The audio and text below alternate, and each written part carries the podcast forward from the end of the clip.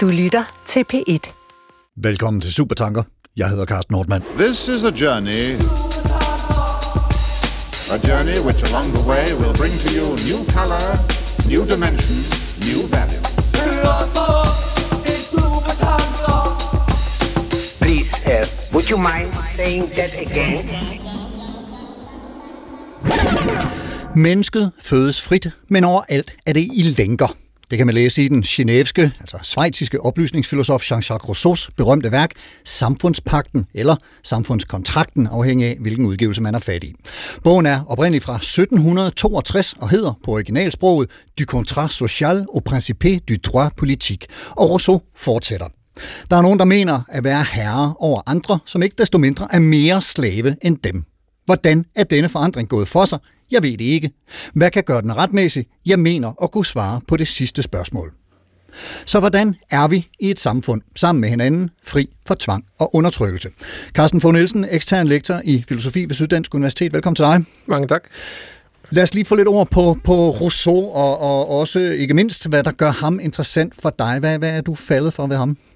Øh, flere ting. Altså, jeg plejer at sige sådan, at det Rousseau, han har blik for, det han kan ikke, det er, at han er utrolig god til at se alle de sprækker og paradoxer og modsætninger, der er i det moderne samfund. Øh, han, og han gør det allerede her i, i, i, i det 18. århundrede, eller 18, ja, i det 18. århundrede, ikke? At han kan se alle de steder, hvor den måde, vi tænker om os selv og vores samfund på, det ikke passer sammen. Og så prøver han også at levere svar. Det er ikke sikkert, at han svarer særlig gode på de her problemer, ikke? men han er virkelig skarp til sådan at diagnostisere, hvor det er, der er et eller andet, der ikke passer sammen, eller hvor der er nogle øh, modsætninger i vores forståelse af os selv og vores samfund. Og nu kommer vi jo til at folde det væsentligt mere ud her i løbet af den øh, næste lille times tid, men kan du give bare sådan ganske kort et par overskrifter på, hvad det er, han mener ikke passer sammen? Jamen for eksempel det der med mennesket som et, lad os kalde det naturvæsen, menneske, der er sådan u, øh, uformet eller udannet, ikke, ikke ødelagt af samfund. Samtidig med, at han også tænker om mennesket som et væsen, der nødvendigvis må leve i et samfund med andre væsener. Jeg vil gerne have, at mennesket skal være naturligt og spontant, men samtidig så skal vi leve i et samfund med andre mennesker. Ikke? Hvordan passer de to ting sammen, de tanker om os selv på. Ikke? Hvordan passer de sammen, og passer de sammen i det hele taget? Det er bare et eksempel. Altså, hvordan er vi fri, og hvordan retter vi ind samtidig? Hvordan kan vi være frie og uspolerede, samtidig med, at vi øh, lever i et samfund, hvor vi nødvendigvis bliver spoleret eller påvirket af andre? Ikke? Ja. ja. Morten Havgaard Jeppesen, lektor i idéhistorie ved Aarhus Universitet. Velkommen til dig. Tak. Vil du øh, fortælle lidt om, hvorfor du synes, Rousseau er fed? Jamen, det, det er jo, det er jo dybt set mange af de, af de samme ting, som, øh, som øh, Carsten siger. Øh, lad mig, jeg kan fortælle en anekdote, fordi den handler virkelig meget om, hvorfor Rousseau er fed.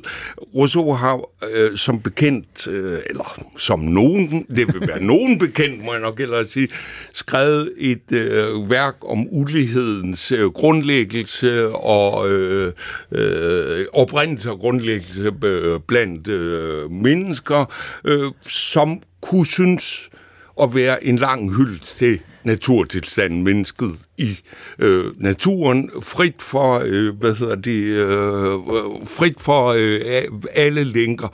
Helt så enkelt er det måske ikke, men sådan tager det sig ud. Han sendte et eksemplar af det til Voltaire. Voltaire kvitterede for øh, modtagelsen med ved at skrive tilbage. Han havde læst værket, fandt det fantastisk interessant, og at man formelig fik lyst til at gå på alle fire. øh, og, det er simpelthen, og det er simpelthen forkert. Altså, det er en fejllæsning af Rousseau. Rousseau vil lære os en fri og naturlig gang ind i kulturen og samfundstilstanden. Om han kan det, det kan man, som Carsten siger, virkelig diskutere. Men at det er hans sigte, det mener jeg er indiskutabelt. Mm. Og på den måde vedbliver han at være aktuel. Mm. Der er en lille overskrift, som jeg har, har lyst til lige at lancere. Ikke at vi skal folde den meget ud lige nu, men det kommer vi til hen ad vejen. Der er nogen, der øh, mener, at øh, Rousseau er øh, grundstenen til populisme. Øh, og det øh, ved jeg, at du har beskæftiget dig med, Morten Hågaard Jeppesen. Bare lige ganske kort, hvad ligger der i den beskyldning, og, og så folder vi det yderligere ud lidt senere? Der ligger i den beskyldning, at Rousseau appellerer til folket. Og der ligger, at han appellerer til det, han kalder almenviljen eller fællesviljen, alt efter mm. igen, hvad for en øh, udgave af bogen øh, man har. Og han også samtidig har en slags fetisering af det us, øh, uspolerede folk på bekostning af eliten. Så det er ikke grebet ud af luften at sige, at der er et slægtskab mellem populismen og Rousseau. Ja, og simpelthen lige i et nummer Slagmark, der udkommer i dag, øh, skrevet, øh, skrevet om det. Og jeg er tilbøjelig til at sige, at det er forkert at gøre Rousseau til, ikke desto mindre er forkert at gøre øh, Rousseau til øh, populist. Men jeg kan sagtens se, hvorfor nogen gerne vil gøre det. I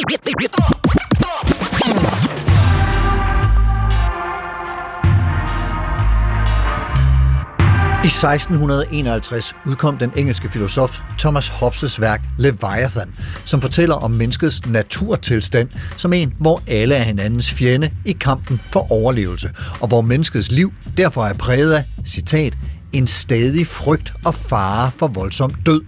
Menneskets liv er ensomt, fattigt, beskidt, dyrisk og kort. Citat slut. Be ready for instant action. Prepared for anything and everything. 110 år efter Hobbes og Leviathan udkom Rousseaus Samfundspakten, hvor Rousseau altså forsøgte at opstille modeller for, hvordan vi omgås hinanden, hvordan vi bevarer vores frihed, vores sande frihed sammen. For det kan det godt være, at der kommer nogle magtfulde og stærke mennesker, der i kraft af overlegen styrke tiltager sig rollen som dem, der bestemmer. Men er det det samme, som at vi har lyst til og i dybere forstand føler pligt til at gøre, som de siger, vi skal? Er den stærkes ret afgørende for vores moralske færden? Rousseau skriver, citat, den stærkeste er aldrig tilstrækkeligt stærk til altid at være herren, hvis han ikke omdanner sin styrke til ret og lydigheden til pligt. Magten er jo en fysisk evne. Jeg kan ikke se, hvilken moralitet, der kan opstå af dens virkninger. Citat slut. Og i forlængelse af det, hvad betyder det så, at vi definerer os selv i forhold til andre? Altså i hvor høj grad skal vi indrette os efter de andre, som vi er i forhold til? Faktisk i forhold med. Og så bliver det et spørgsmål om, hvorvidt de længere Rousseau placerer os i, er nogen vi selv har fundet frem, og hvad der skal til for at gøre os fri af dem. Her kan man måske lige frem vende blikket mod en af Rousseaus store fans, Immanuel Kant, som advokerede for menneskets udgang af den selvforskyldte umyndiggørelse. Og Kant kommer vi også til at vende tilbage til lidt hen ad vejen. Men vi skal lige starte øh, hos dig, Morten Havgaard Jebsen, fordi det her øh, tidspunkt, hvor, hvor Rousseau skriver, er oplysningstiden. Han bliver regnet som oplysningsfilosof. Lad os prøve at få sat scenen for, for den tid, hvor, hvor, hvor Rousseau skrev det her. Altså, hvad skrev han sig ind i for en, en samfundsstemning, og hvad skrev han sig op imod? Øh, fordi der var jo også ja. nogen, der var uenige. Og er du masser. Altså, øh, Rousseau har varme beundrere Kant på den ene side, øh, lidt øh, mere ominøst øh, Robespierre på den anden side, men der er også virkelig mange, der, øh, hvad hedder det, øh, der virkelig hader øh, Rousseau. Også den dag i dag, han har altså, det er svært at finde filosof, der deler vandene lige så meget, som, øh, som øh, Rousseau gør. Så men men det, det gør han altså. Der er nogen, der elsker ham, og nogen, der hader ham. Ja. ja, og det interessante er, at dem, der elsker ham, de er ikke nødvendigvis enige om, hvorfor de elsker ham, og dem, der hader ham, er tilsvarende ikke nødvendigvis enige om, hvorfor øh, de øh, hader ham. Nogen hader Rousseau, fordi de betragter ham som forbenet nationalist. Andre hader øh, Rousseau, fordi han er en fritsvævende øh, universalistisk kosmopolit. Men, men, men hvis vi skal prøve så at, at, at, at tegne et billede ja. af den tid, han skriver ja. sig ind i, hvordan, hvad, hvad er det, hvordan ser det, verden ud på det tidspunkt? Ja, hvordan, hvordan, hvordan, hvordan ser verden ud? Verden ser sådan ud. Oplysningstiden øh, kan vi øh, definere som perioden mellem to revolutioner. The glor- englændernes Glorious Revolution, som var glorious, fordi der ikke blev slået nogen ihjel. Det er altid en dejlig til. 1688 og den fran, øh, på den anden side den, frans, øh, den franske revolution 17, øh, 1789. Øh, ja. Vi befinder os her øh, med Rousseau, øh, hvad skal vi sige, Rousseaus højdepunkt, det er sådan øh, i 1750'erne, øh, 60'erne, øh, derfrem. Det er samtidig med, at den store franske encyklopædi udkommer, og Rousseau er på en eller anden måde en del af selskabet. Filosoferne kalder de, øh, kalder de simpelthen sig selv. Men han er også altid, sådan som jeg antydede før med Voltaire, lidt the odd man out. Og så havde han altså, det er sådan en personlig stræk, han havde en fantastisk evne til at, at blive uvenner med alt og alle. Ja, fordi altså det her selskab, det er vel strengt taget den elite, som han ja, øh, gerne vil gøre er, op med. Det er, de er enormt, altså oplysningen er ikke et folkeligt projekt. Det er et ret elitært projekt for en forholdsvis lille dannet del af, øh, hvad hedder det, øh, øh, samfundet. Dem, der oprindeligt var tredje, øh, hvad hedder det, tredjestanden, men man skal samtidig huske, at det langt hen ad vejen jo er folk med meget begrænsede øh, øh, øh, rettigheder, fordi øh, hvem sad på øh, privilegierne, det, det, hvad hedder det, gjorde øh, adelen. Men det er en elite, og det undlader Rousseau ikke at påpege i tid og eventuelt også i, uh, i uh, utid. Og, og, og hvilke bestræbelser gjorde han sig for at så hæve, øh, man må sige, dem her, som ikke var øh, eliten, det jævne folk, så videre, kan hæve dem, øh, kom dem i møde?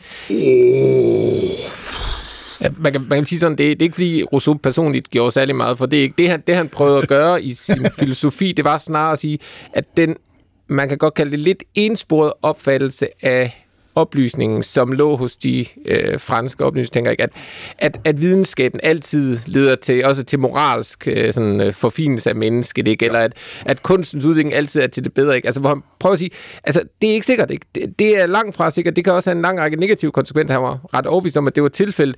Og at en af grundene til, at de har negative konsekvenser, det er, at der bliver indført en form for... Øhm, hvad skal man sige det, kappestrid eller sådan en konkurrence mellem mennesker, ikke? At man begynder at sammenligne sig selv på uheldige måder med andre mennesker, ikke? Og det måske netop er noget, der kendetegner især eliten og storbyerne, dem er han meget ude ja. efter, ikke? End det karakteriserer sådan det, det der skal det, det jævne folk, ikke? Hvor han peger på, at, at der ligger noget i selve den her oplysningstanke, som faktisk er i modstrid med sig selv, ikke? At man prøver ligesom at fremme nogle elitære projekter, men de elitære projekter har nogle negative konsekvenser for, øh, altså for, hvad det vil sige at være et menneske i et samfund. Ikke? Og det er noget af det, han, han er ekstremt god til at pege på, i blandt andet i den der skrift, om, øh, som jo gør ham berømt, ikke? Om, øh, om ulighedsoprindelse blandt mennesker, ikke? som var en besvarelse af en prisopgave, hvor man blev spurgt om at sige, hvad er det, hvad er det, hvad har videnskabens og kunstens oplysning eller udvikling gjort for mennesket? Ja, det, det var den, Karsten. Præcis, og, svar, og det svar, man forventede, det var jo selvfølgelig, at man skulle sige, at det, det har været så godt, ikke? Alt er gået den rigtige vej, ikke? Og det Rousseau leverer, det er det modsatte. Det er mere dannet og klogere. Ja, ja, og, ja. alt og det er godt, ikke? Og Rousseau svarer det modsatte, siger, at det, det er gået lidt af helvede til, ikke? Altså videnskaben og kunstnerne har perverteret mennesket, ikke?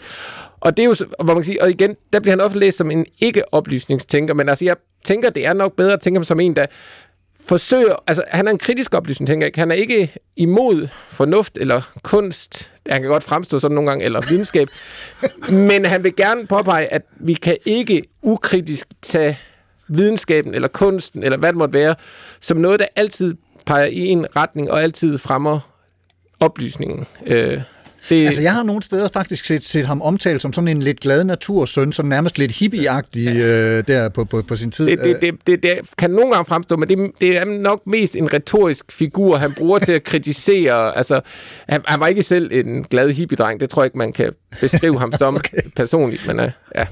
Altså, både og. Ja. Han, øh, han, han, mod slutningen af sit liv fattede han jo en varm, varm interesse for botanik, og gik derfor rundt og... øh, Ved, Og ja, botaniserede. Og, og, og botaniserede, ja, lige præcis, og, og samlede blomster.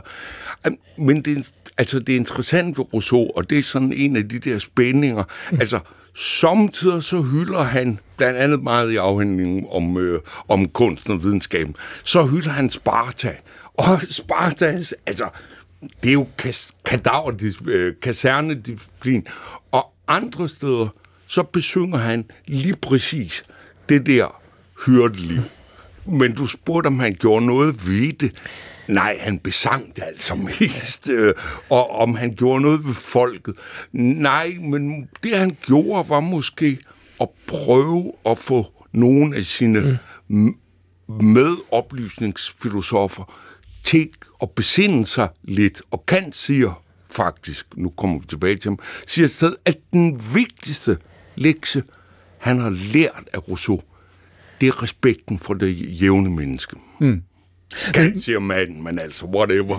Men, men, men lykkedes det ham, altså nu, nu kan det godt være, at han havde det mere i pennen end i gerningen, så at sige, men, men, men lykkedes det ham at hvad skal man sige, mobilisere? Altså, var der nogen blandt det jævne folk, der kom til at læse ham, eller var det bare alt for langt væk fra nej, dem? Nej, og han skabte jo også skandale, og der, altså, det er jo berømt, at da han sådan, der i 1762, da to hans hovedværker, Emil og samfundskontrakten kom, altså hans bøger blev brændt. Altså, det, okay. der var bog, bogopbrænding, og han blev jaget rundt i... Øh, af i Frankrig. Af, øh, hvad hedder det, kongemagten og af sådan de, øh, ja, og det, der var sådan en officiel, øh, det kan man godt sige, heksejagt på ham, ikke? Altså Rousseau var god til at blive uvenner med folk, dels fordi han personligt var besværlig, dels fordi han skrev de her ting, som, hvor han lagde sig ud med, altså, øh, han startede ud med at være gode venner med de fleste oplysningsfilosofer, dem blev han uvenner med, både fordi han var uenig med dem, og fordi han, at personen var besværlig, ikke?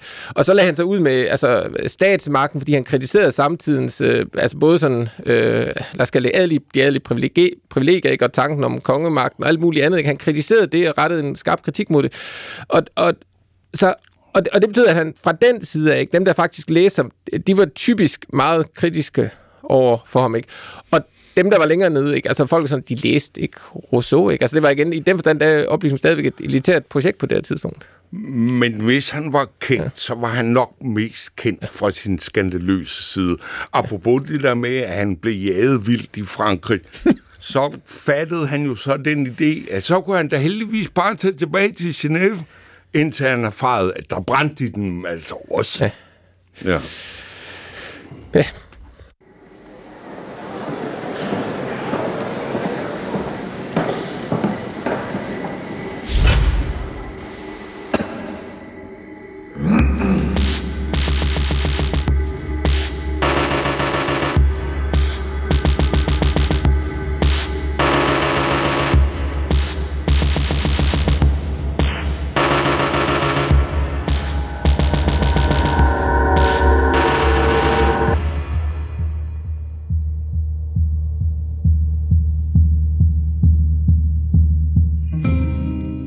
At mennesket er født frit, men alligevel overalt er i længere, er ifølge Rousseau en uomgængelig konsekvens af den samfundskontrakt, den pagt, som vi har indgået med hinanden for at kunne sameksistere i større fællesskaber, i samfund, hvor vi er andre og flere end bare os selv.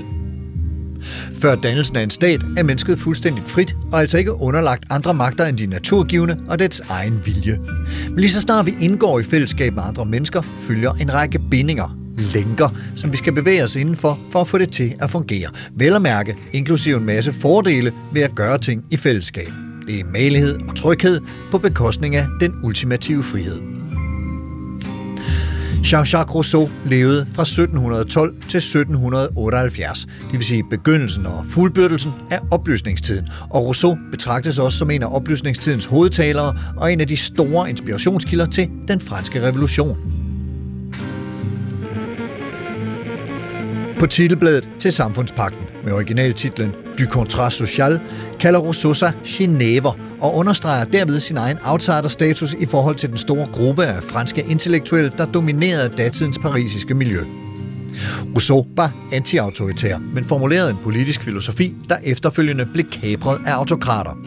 Han var liberalist, men ville have slået sig noget på moderne liberalisme og dens markedstænkning. I det lys var hans tænkning et forsøg på at skabe et samfund, der undgår storbyens dekadence og dens korrumperende tendenser, og dermed opretholde og kultivere de menneskelige dyder, som han så dem. Ifølge den amerikanske, muligvis selvudnævnte filosof Kevin O'Shaughnessy skabte, og jeg citerer i egen oversættelse, byråkratiets, den ubestridte traditionstros og den ekstreme uligheds lænker en lammende social struktur, som er bygget op over tid og som udgør massive hæmninger af individets magt.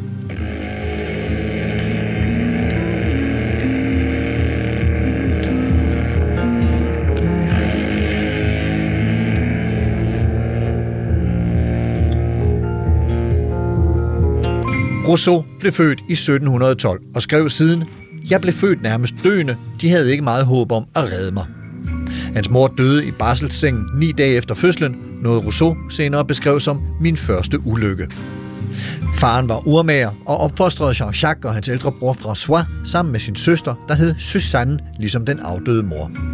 Det var et hjem, hvor de læste meget, og Rousseau beskrev senere, hvordan læsning af Plutarks parallelle liv fra begyndelsen af det andet århundrede, hvor Plutark sammenstiller en græker og en romer og udpeger ligheder og forskelle, hvordan den og samtalerne med faderen om den var med til at skabe og forme Rousseaus fri og republikanske sindelag. I Samfundspakten skriver han blandt andet, citat, så længe et antal forsamlede mennesker betragter sig selv som et eneste læme, har de kun en eneste vilje, der står i forbindelse med den fælles opretholdelse af livet og almenvældet. Da er alle statens embedsområder stærke og enkle. Dens maksimer er klare og indlysende. Den har ingen tågede, modsætningsfyldte interesser. Det fælles vel viser sig indlysende overalt og kræver for at blive opdaget kun sund fornuft. Når man hos det lykkeligste folk i verden ser grupper af bønder sidde under en e og ordne statens affærer og altid opføre sig forstandigt, kan man så undgå at foragte overdrivelser hos de andre nationer, der gør sig berømte og elendige med så meget kunstfærdighed og hemmelighedsfuldhed. En stat, der styres på denne måde, har brug for meget få love, og efterhånden som det bliver nødvendigt at bekendtgøre nye, ses denne nødvendighed universelt. Citat slut.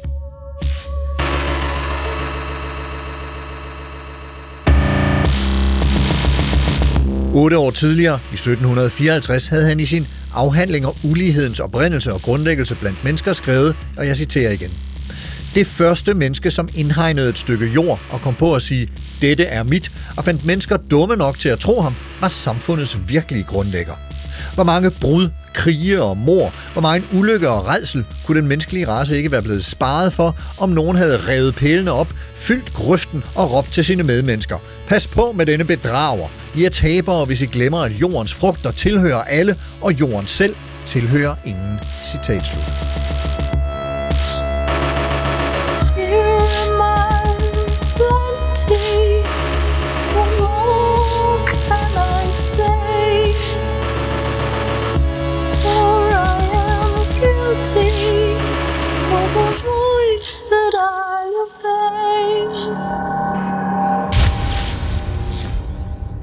Så vidt lidt om øh, Rousseau og hans øh, liv og, og tanker. Carsten von Nielsen, lad os prøve at grave lidt rundt i det her citat om, at mennesket er født frit, men overalt er det længere. Sådan lidt, øh, hvad, hvad betyder det? Hvad er det, manden siger? Altså, jeg tror igen, man kan se, øh, se det ind i den tid, og den, de måder at tænke på, som ikke sted på hans tid. Ikke? Øh, en ting, som Rousseau gør, det er, at han altså, så de diskuterer, hvor stor en tradition, hvor meget det er en tradition, ikke? men det Rousseau han gør, han tænker sig ind i det, man kan kalde en, øh, en kontrakt-tænkning. Ikke? At man tænker om samfundet eller det politiske fællesskabs opståen som noget, der kan tænkes ud fra en kontraktmodel. Det er, at mennesker slutter sig sammen, indgår en kontrakt med enten hinanden eller med en magthaver om, hvordan samfundet skal se ud. Ikke? Og I kraft af det opstår det politiske fællesskab. Og det, som kontrakttænkningen er et forsøg på at besvare, det er et spørgsmål om, hvordan vi skal forstå forholdet mellem individuel frihed og så det, man kan kalde øh, det politiske fællesskabs ret til at bestemme, hvordan mennesker, der lever, medlemmer af det her fællesskab, skal leve. Ikke? Altså, at vi, vi hver især individer, der gør, hvad vi har lyst til. Det, kan- det kan man sige, det er det, vi vil gøre i en naturtilstand, hvis der ikke var nogen, der bestemte over os. Men vi er alle sammen altid allerede en del af et fællesskab, hvor der er nogen, der beslutter, hvordan vi må og ikke må handle. Ikke? Og spørgsmålet er, hvordan forener man de to sider, ikke? den individuelle frihed og den her øh, politiske fælles vilje.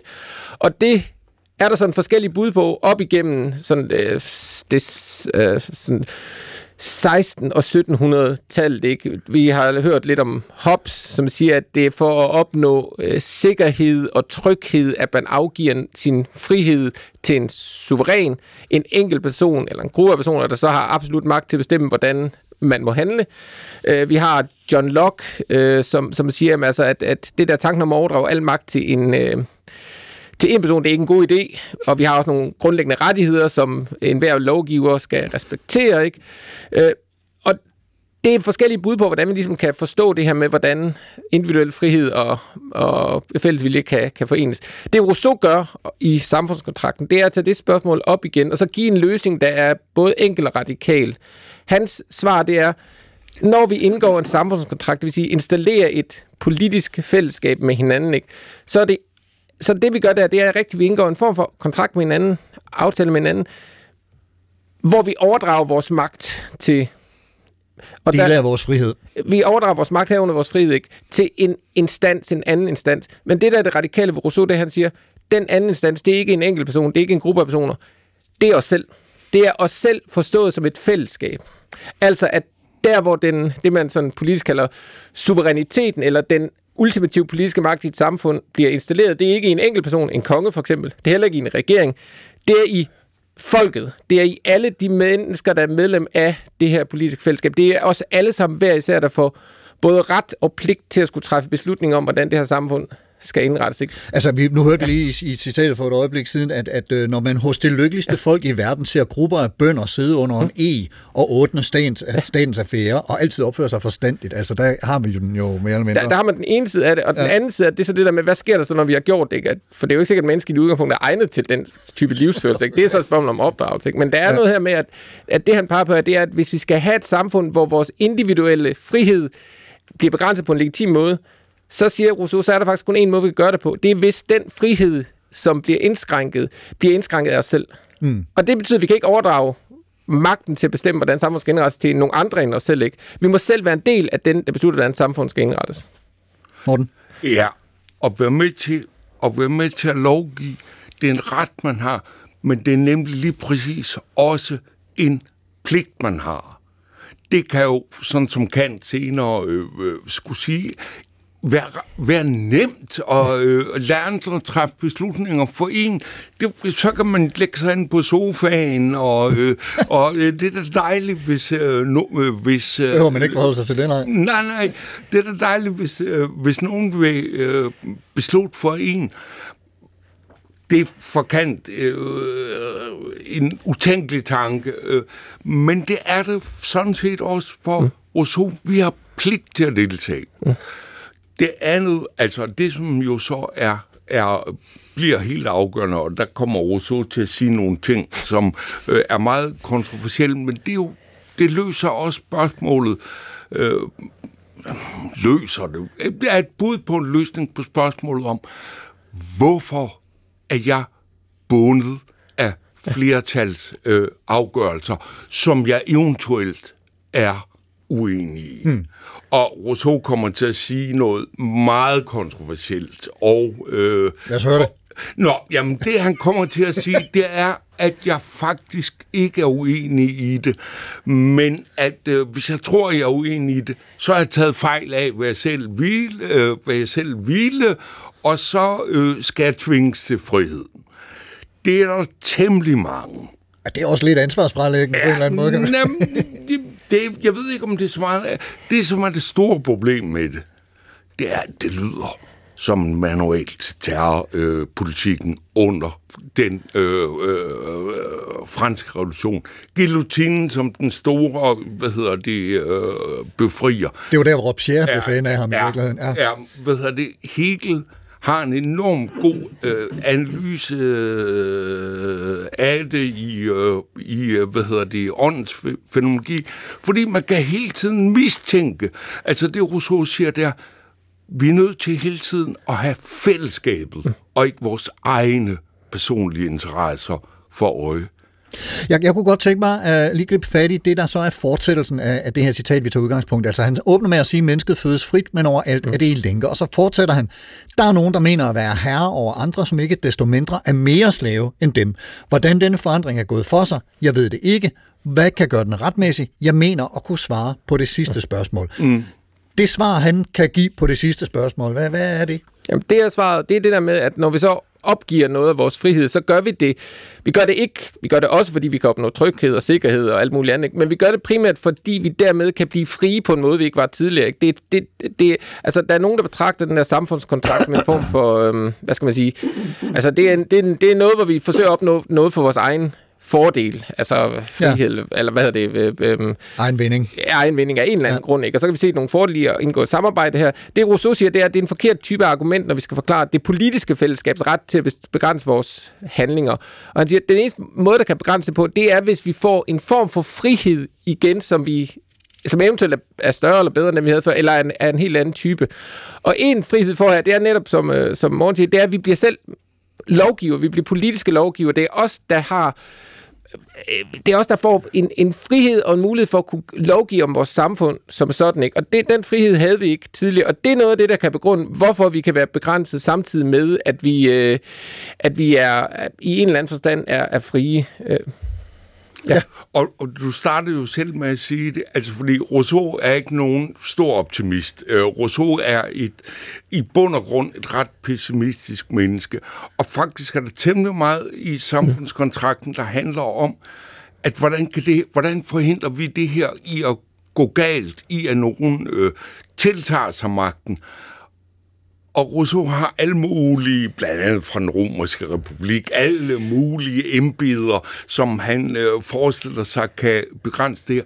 Men dybest set, så mener Rousseau pessimistisk nok, at det vil gå galt. Men, men så lad os, lad os tale lidt om det, fordi det var jo også inde på øh, i, i et af de øh, tidligere bånd, det her med, at, at øh, den stærkes ret, at der kommer nogen, Ja. og så tager de magten med, med fysisk styrke. Men det gør jo ikke, hvad skal man sige, folket, øh, får ikke folket til at tænke, Nå, om det her det er det rigtige, og det her det har jeg pligt til, og det er moralsk forsvarligt. Men, men der er det her skisma mellem den der, hvad skal man sige, voldsmonopolet, øh, som, som manifesterer sig, sig selv, og så, og så den frihed, som, eller tryghed, som man kan opleve under det. Altså, hvor, hvor, hvad er det, der skrider der? Altså, øh, Rousseaus svar der, det er, at når man, hvis rå fysisk magt kan ikke begrunde retten til at anvende den her magt. Det er rå fysisk magt og rå fysisk magt, og så kan man få folk til at gøre ting, men det berettiger ikke, at, at, de, at, man, kan, at, at man er berettiget til at tvinge dem til at Det gøre gør det ikke rigtigt. Nej. Nej, så der skal man have et andet argument, ikke? og det er det, han siger. Vi kan begrunde rå fysisk magt, hvis vi kan vise, at det er ikke boller den nødvendige betingelse, men en integreret del af,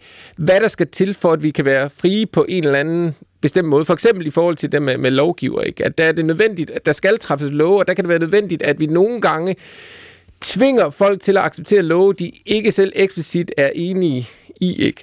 Øh, fordi det netop er en integreret og nødvendigt element i, hvad det vil sige at være et frit og øh, individ i et politisk fællesskab. Mm. Øhm, så det, det, det, det, den der er det. ikke. Det er simpelthen det er forkert svar på spørgsmålet, hvis man siger, at det er den stærkeste ret. Ja. Rousseau mener så også, at i et politisk fællesskab, der er nok ikke den stærkeste ret. Der er det snarere dem, der er bedre til at tale for sig. Der er det farlige. Ikke? Der er det populister i en eller anden forstand. Ja. Ja. Præcis. F- Folke, øh, hvad hedder det, øh, øh, øh, folkeforfører, men det er også derfor, at, at politiske fællesskaber kan miste deres ja. legitimitet. Øh, og det kommer vi nok, ja. øh, hvad hedder det, tilbage til. Øh, Lige præcis.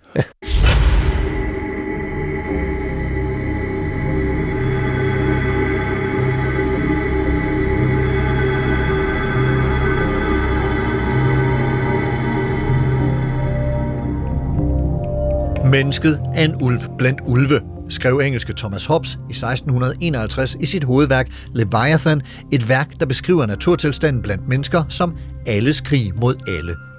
En tilstand, hvor man har alle rettigheder i kraft af at være menneske, og en af de vigtigste rettigheder, man har, er retten til at forsvare sig selv. Der er ikke andre, der er ingen stat, der er ikke noget samfund, der er knap nok nogen familie, så du har kun det, du går og står med, det vil sige det, du kan forsvare selv. Og som både Thomas Hobbes og den lidt senere John Locke siger, har du altså absolut ret til at gøre det, der skal til for at forsvare dig selv. Det vil sige, hos Hobbes kan du gå lige så langt som du vil. Der er ingen moral, der er ingen lov, der er ingen begrænsninger. Hos Locke er der en eller anden form for humanisme, en eller anden form for begrænsning, men strengt taget kan du gøre, hvad der skal til for at forsvare dig selv, din ejendom og dit liv.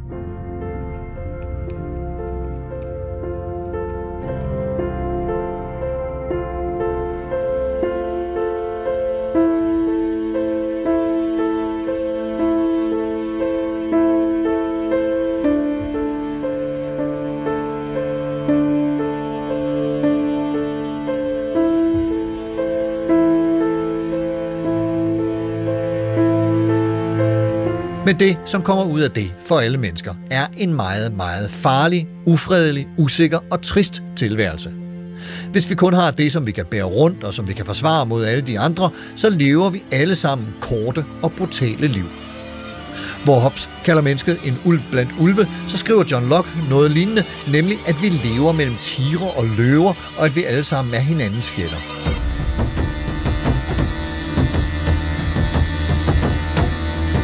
Og det mønster kan sådan set fortsætte i en uendelighed, skriver Hobbes, lige indtil vi sætter en uafhængig part ind, en, som ikke er en del af det civile, det mellemmenneskelige, som kan overtage beskyttelsesforpligtelsen. Og det bliver staten med dens voldsapparat, politi og militær. Staten får voldsmonopolet mod, at den forpligter sig til at beskytte borgerne, skabe tryghed, og det betyder så, at befolkningen ikke har ret til vold. Så hvis du begår vold, så kommer staten efter dig og dømmer og straffer dig. Vi har flyttet vurderingen af, hvornår vi er blevet krænket, og hvad straffen for det skal være, fra os selv og over til staten, det der sidenhen bliver til retsstaten. Staten er samfundskontrakten, den sociale kontrakt, som vi indgår med hinanden for at kunne leve i tryghed, fred og fordragelighed, og ikke på noget og fromme af et andet menneskes oplevelse af at være blevet krænket.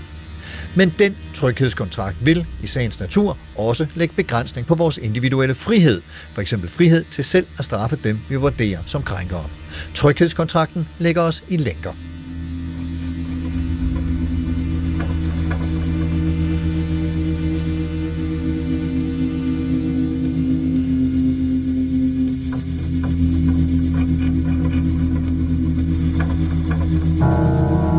Hobbes og Locke levede og skrev før Rousseau. Efter Rousseau møder vi Immanuel Kant, som mange steder bliver beskrevet som moderne filosofis grundlægger og fyrtårn, og Kant var stærkt inspireret af Rousseau. Der findes en historie, muligvis en skrøne, om at de to gange Kant, som ifølge historien var et tvangspræget ordensmenneske, brød sit mønster af tilbagevendende daglige rutiner, herunder den faste spaceretur i Königsberg, var, mens han læste Rousseaus store værk Emile om uddannelse, pædagogik og opdragelse, den anden var, da han skulle følge med i, hvad der skete i den franske revolution. Desuden fortælles det, at det eneste billede, Kant havde hængende i sit hjem, var et billede af Rousseau, og Kant skrev, at Rousseau udpegede lovene for menneskets sociale liv på samme niveau, som Newton udpegede naturlovene. For Kant betød det, at moralloven var universel og funderet i menneskets evne til at stræbe efter love, der kan regulere sig selv. Men trods Kants beundring for Rousseau var de tos politiske tænkning i vid udstrækning forskellige. Blandt andet i Rousseaus opfattelse af oplysningen som noget, der stavnsbandt borgere og gjorde dem til glade slaver, over for Kants berømte udsagn om, at oplysning er menneskets udgang af den selvforskyldte umyndighed.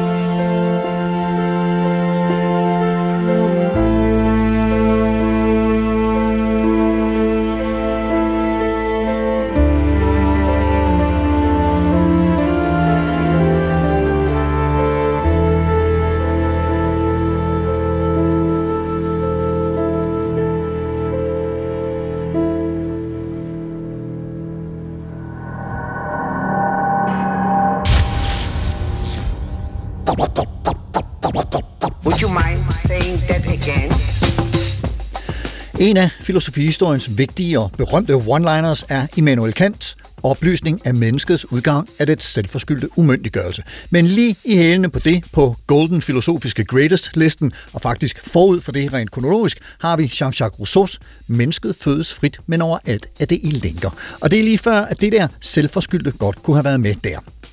Rousseau er kanoniseret og lever videre på mange måder i filosofien og ude i vores virkelighed, og vi skal prøve at kigge lidt på, hvilke spor hans frihed og lænker udsagn trækker i den videre sådan idé- og filosofihistorie. Carsten Fogh Nielsen, vil du prøve at lægge for det? Hvem, hvem øh, tager tråden op fra Rousseau og, og kører hans tænkning videre? den, den mest oplagte, og det har vi allerede hørt af Jens, det, det, det kan det ikke. Altså, ja. Ja. øh, hvor Rousseau han tænker om, øh, lad os kalde det det politiske fællesskab, som grundprincip, det er, at øh, medlemmerne af det her politiske fællesskab, de er selv lovgiver. Det, det vil sige, de er med til at give de love, de lever under. Ikke? Den, den tanke øh, finder man klart og muligvis radikaliseret hos Kant, som udbreder den til ikke bare at være et princip for det politiske fællesskab, men også for det moralske fællesskab. Det politiske fællesskab er kendetegnet ved, at der er en form for ydre, vi kan vi installerer en, en ydre tvang, der ligesom og sørge for, at vi holder de love, vi nu bliver enige om. Ikke? Øh, det er der ikke ved moralen. Øh, så kommer spørgsmålet af, hvor, hvor er det så, at de moralske love kommer fra? Og der kan svar det er, at det love, øh, det moralske væsen, mennesket, giver sig selv i kraft af sin fornuft. Ikke? At det, der kendetegner moralen, det er, at mennesket er, han bruger begrebet autonom, det vil sige selvlovgivende. Ikke? De love, vi giver, det er nogen, vi giver os selv i kraft og igennem vores fornuft. Og det er også det, der begrunder de moralske loves, øh, hvad skal vi kalde det, øh, berettigelse. Ikke? Det er netop, det er ikke nogen, der kommer udefra en eller anden. Det er nogen, vi selv kan indse og indse fornuften af, og dermed giver os selv. Ikke? Og det er en direkte... Altså, der er nogle formuleringer hos Kant, som hvor man kan tydeligt se, at han har næsten siddet med samfundskontrakten ved siden af sig, ikke? og så taget den tanke, og så overført den til det moralske. Ikke? Det er det mest åbenlyse sted, hvor det kommer. Men jeg tror, det tror jeg, Morten kan sige mere om, det er, at Rousseaus sådan, tænkning generelt, ikke, den har præget rigtig meget af det, der er i sådan det moderne idehistorie efterfølgende. Ikke, ja. ikke, han er ikke en stor systembygger, Rousseau, det er ikke det, men den der, den der evne, han har til netop, som i det der citat, vi har oppe, ikke, at pinpointe, hvor der er en eller anden, et paradoks eller problem, eller en selvmodsigelse, eller et eller andet, der ikke passer sammen i det moderne. Ikke? Det, den finder vi rigtig, rigtig mange steder. Det blev lagt lidt over til dig der, Morten. Ja, det gjorde den jo så, og så må jeg, så må jeg jo, øh, så tager jeg den derfra. Det gør jeg også gerne. Øh, Rousseau har en anden one-liner. Den er altså bare fra øh, Emil. Det er en two-liner. Alt, hvad der udgår fra skaberens hænder, er godt. I menneskets hænder udarter alt. Øh, Jepper, det øh, første... Øh, Jeg skal lige have andel. Alt, hvad der udgår fra skaberens hånd, er godt, og så... I menneskets hænder udarter alt. Og det, det, så det er ikke godt. Nej. Ej, Okay. det, det er, hvad hedder det, øh, det er godt, og hvad kan vi så øh, gøre noget, Øh, hvad kan vi så, og hvad kan vi så gøre ved det?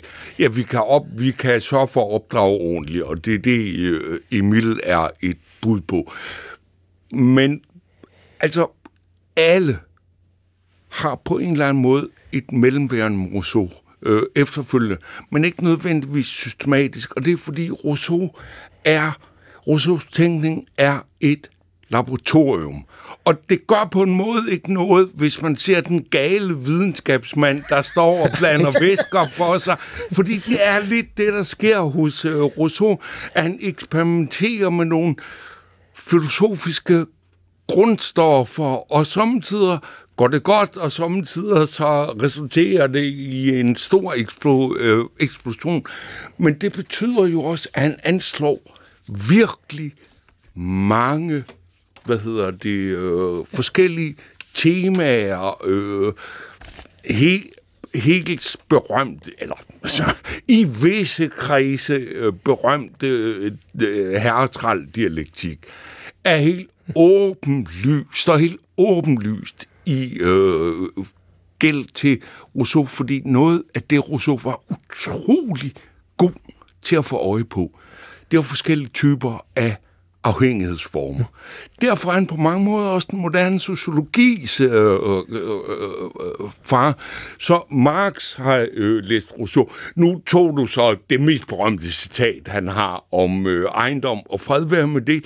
Men Rousseau er sådan set ikke modstander af ejendomsret. Det kunne man jo godt få en Det lyder lidt sådan på det Ja, det ja, lyder mildt talt sådan. Ja. Og når jeg siger til de studerende, at han faktisk ikke er modstander jamen se, hvad han skriver. Jamen, jeg ved det, men øh, se, hvad han, øh, hvad hedder det... Øh, Skriver i samfundskontrakten, for han, Hvad eksempel. han skriver andre steder. Han præciserer det faktisk også i samfundskontrakten, fordi det er ret interessant. Øh, det, man har før, der er et samfund, det er besiddelser, og det er lige præcis dem, man så at sige må forsvare med sit eget øh, svær. Men det bliver til egentlig ejendom, når vi overtager det kollektive ansvar for det. Øh, hvis jeg stjæler Carstens øh, hvad hedder det, øh, tegnbog, og det gør jeg ikke, øh, men så er det ikke op til Carsten at give mig en på kassen og tage den tilbage. Så melder han mig til politiet. Ja. Øh, fair nok. Øh, og så tager politiet og retsvæsenet affære. Kollektivet agerer på vores vegne. Vi skaffer os ikke til rette selv. Det er virkelig, øh, hvad hedder det? Og det er, det er Rousseaus tankegang. Det er, Ja, og det er Rousseaus tanker. Og det er radikalt, noget af det, han så siger i samfundskontrakten omkring det, det er, det er så faktisk, at i udgangspunkt, der er, altså, der, der er privat ejendom, det er noget for overdraget fra det politiske fællesskab. Det er ja. Ikke noget, vi bare har, ikke? hvor det er hos sådan en som Locke, der er det, det vi går ud og erhverver os i ja. En ikke erhvervet verden af ting, hvor vi kan tage og gøre ting til vores. Ikke? Der siger Rousseau, nej, alt privat ejendom er noget for overdraget fra, fra det politiske fællesskab, som ja. siger, det her det er din ejendom, og det har du ret til, og det skal vi nok beskytte.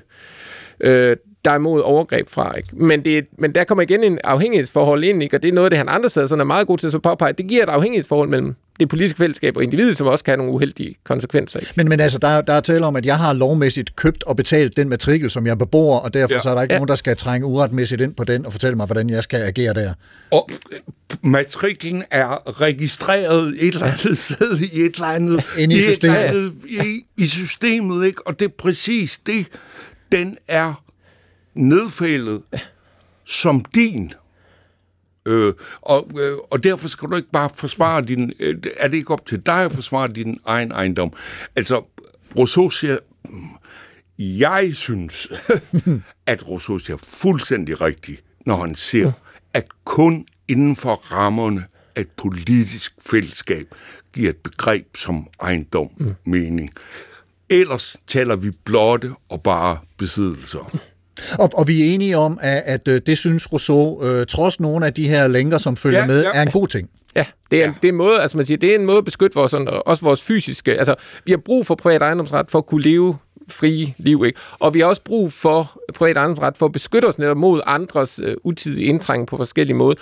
Og det kan vi ikke, og hvis vi hele tiden selv personligt er ansvarlige så for at skulle forsvare det her, den her private ejendom, så, er der, så ryger vores frihed, ikke? så er vi bundet på forskellige måder, ikke? og den byrde bliver løftet fra os og fjernet, og så overdraget til det kollektive øh, til kollektivet, ikke? i form af politi og, og ret, og alle de måder, hvorpå vi registrerer sådan noget. Ikke? Så ryger, risikerer vi at ryge tilbage til de der korte og brutale liv, som uh, Hobbes Ja, beskriver. hvis, hvis det ikke det var det her. Ikke? Altså, og, men igen, der har man det med, at han er jo ikke, han er jo ikke entydigt forsvar for ejendomsret. Ligesom han er, at der er meget få ting, Ja. ja. Rousseau er entydigt forsvar for. Ikke? Og det er igen det der med, at, at han har det her, og det, det er måske den største arv, der er ved ham ikke i alt det moderne, det er det med, at han har det her, øh, hvordan, som, hvordan er det, vi kan indgå i et fællesskab med andre på måder, der ikke ødelægger og perverterer os.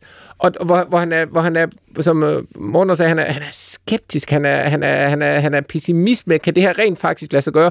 Og så kommer han med alle mulige bud på det. Ikke? Vi kan lave en samfundskontrakt, men øh, den løser jo ikke øh, problemet. Vi skal stadigvæk have gjort noget ved menneskets egoisme og alt muligt andet. Ikke? Og så kan vi prøve at opdrage menneske. Det er det, han prøver i, i Mille. Men der er det problem, den opdragelse, han foreslår, den kan faktisk kun foregå sådan nærmest i et et-til-et forhold mellem en opdrager og en, et barn, der skal opdrage, og den kan i hvert fald ikke foregå øh, i et kollektivt socialt fællesskab med andre, tværtimod. Men, og det betyder, at det er jo ikke et svar på det spørgsmål om det kollektive politiske fællesskabs evne til at kunne eksistere. Så han, han kom med en masse svar, men de grunder alle sammen i den her med, at der er et eller andet misforhold i menneskets individualitet og menneskets behov for og nødvendighed af at leve i et fællesskab af andre. Ikke? Og den finder man igen og igen i al moderne politisk tænkning på en måde, man ikke finder den før Rousseau særlig mange steder. Interessant. Morten? Der er noget virkelig paradoxalt i Emil. Det der med, at hvad skal Emil lære? Emil skal lære at bevæge sig utvunget ud i samfundet.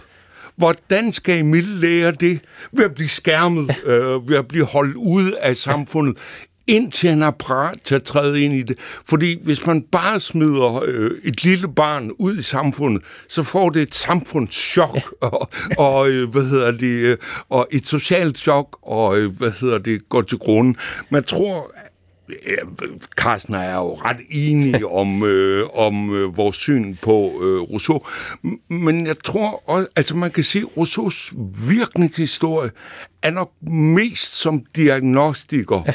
og i mindre grad som terapeuten. Øh, selvom samfund, altså selvom samfundskontrakten og Emil mildt har trukket, altså har trukket terapeutiske øh, spor. Lad os, øh, lad, os, lad os bare bruge øh, det udtryk.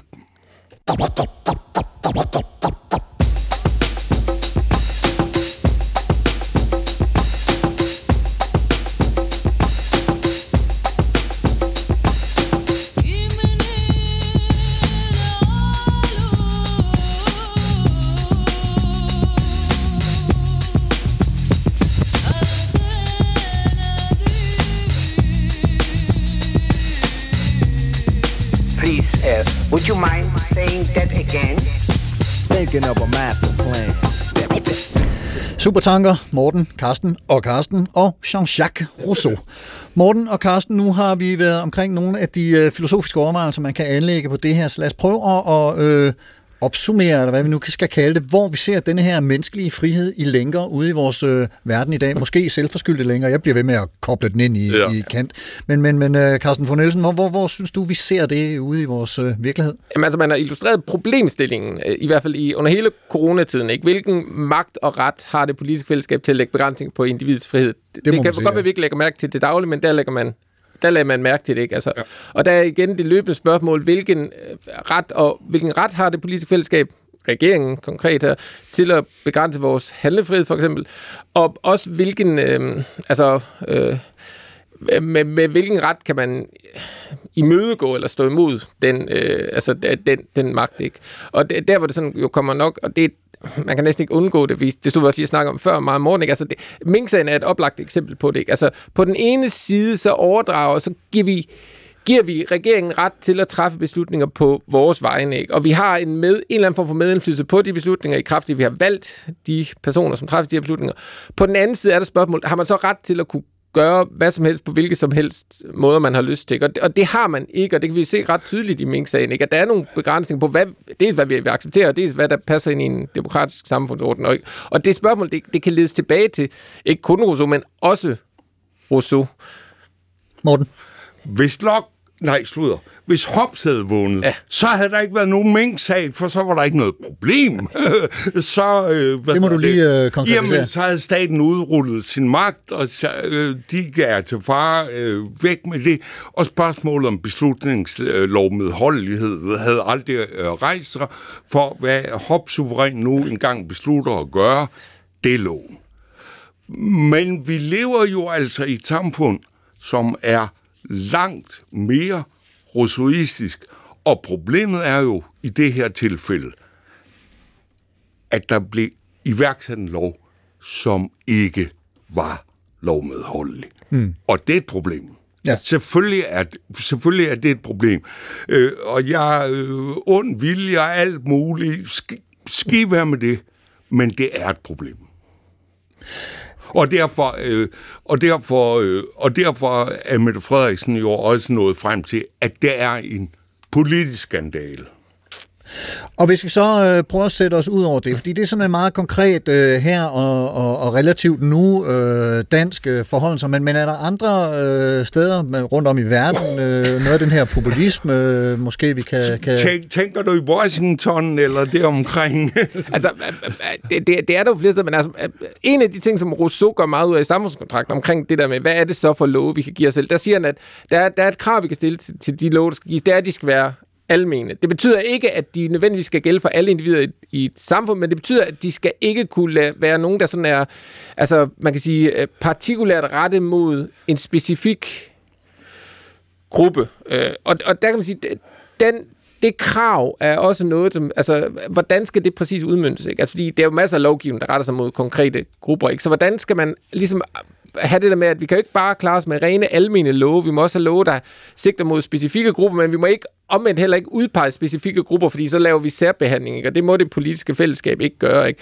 Og den der måde at, at hvad hedder det, tænke om lovgivning på, ikke? som et spørgsmål om almenhed over for det individuelle, den, den, den dukker op igen og igen. Det, som Rousseau er særligt bange for, det er, at man misbruger lovgivningsmagten til at lave fordele for sig selv og sine. Og den altså det der med, at der er forskel mellem at lovgive almindeligt og lovgive ud fra sit eget perspektiv, ikke? At Hvis vi nu tager bare en, nu kan jeg ikke lade være, nu siger det, hvis vi tager Trump, det er måske en af de skæld, han har haft sværest ved at forstå, det er, at selvom han har magten til at lovgive, øh, eller i hvert fald veto-lovgivning, ja. altså diskutere det amerikanske system, ikke? men at, at der er forskel på at lave en lov, som så gælder, og så er det fordi, det tjener ens egne interesser. Og så lave en lov, som har en almen karakter. Det kan godt være, at den tjener ens egne interesser, men det er ikke det, der er dens kendetegn. Ikke? Den grundlæggende skældning, det, det er også et af de store altså, spørgsmål, der går op i alle mulige former for lovgivning. Hvordan sikrer vi lovens uafhængighed af sin egen fordom?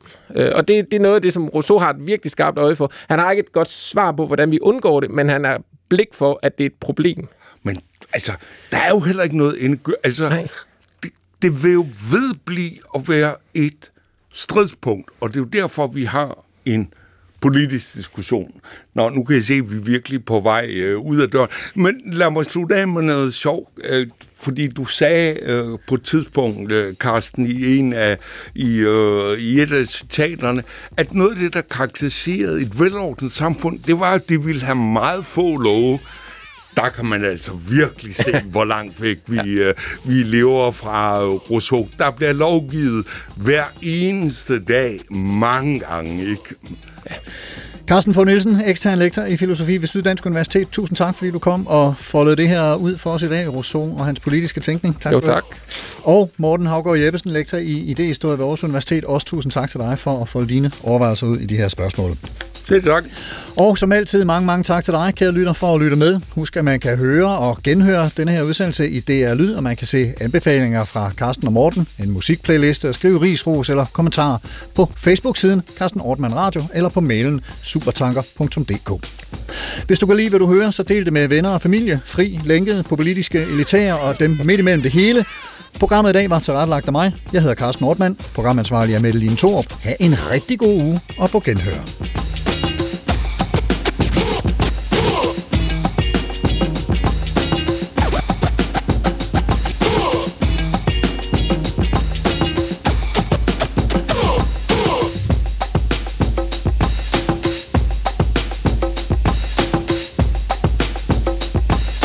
Thinking of a master plan.